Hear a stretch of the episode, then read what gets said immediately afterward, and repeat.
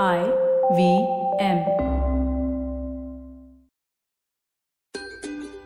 नमस्ते, मैं हूँ शिफा माइत्रा और आज के स्माइल इंडिया पॉडकास्ट की कड़ी शुरू करने से पहले मैं आपको एक नुस्खा देना चाहती हूँ। माना कि डिग्रीज, दौलत और दबदबे के बावजूद आज हम सब बर्तन धो रहे हैं।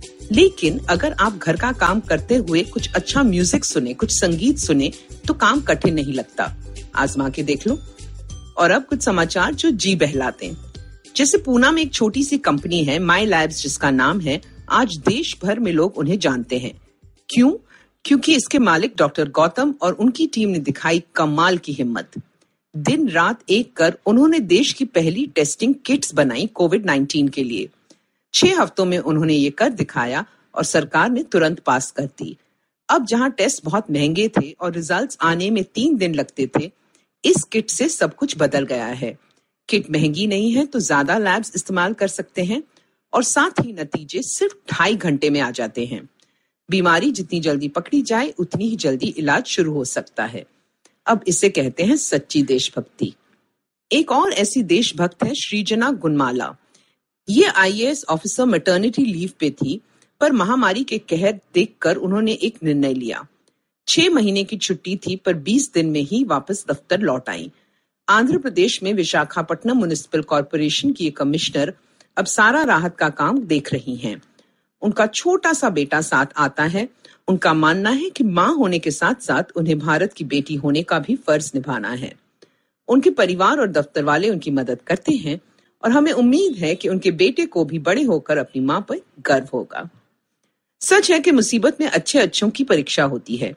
इंदौर में दो डॉक्टर्स हैं जो बहुत अच्छी दोस्त हैं। डॉक्टर तृप्ति कड्डारे और डॉक्टर जाकिया सैयद।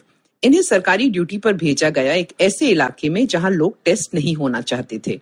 मोहल्ले वाले उन्हें मारने लगे और उन पर पत्थर बरसाए। बड़ी मुश्किल से वो वहाँ से बची पर अपने सीनियर से जाके कहा कि हम दोबारा वहाँ जाना चाहते हैं। तो पुलिस प्रोटेक्शन के साथ ये सहेलियाँ अगले दिन गईं और पहले स्थानीय लोगों से बात की। उनके डर दूर किए और फिर टेस्टिंग शुरू की। ऐसे डॉक्टरों की वजह से हम हिम्मत नहीं हारते। अब करते हैं नज़र मुंबई की ओर। यहाँ डोंबिवली में रिक्शा चलाते हैं रुपेश।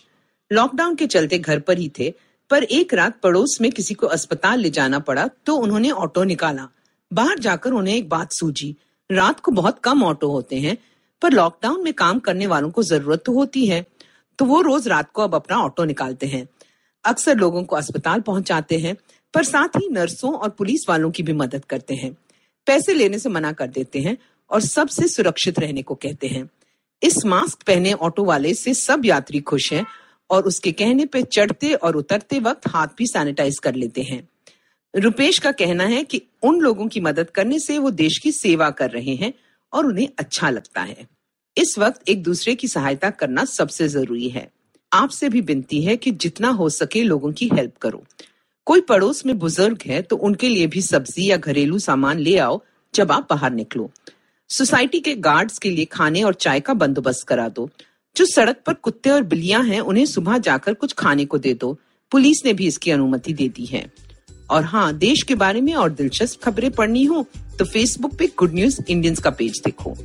मज़ेदार पॉडकास्ट के लिए आईवीएम का ऐप डाउनलोड करें। या फिर जहाँ भी आप पॉडकास्ट सुनते हो, बस आईवीएम को ढूंढो और हम मिल जाएँगे। घर रहो, स्वस्थ रहो।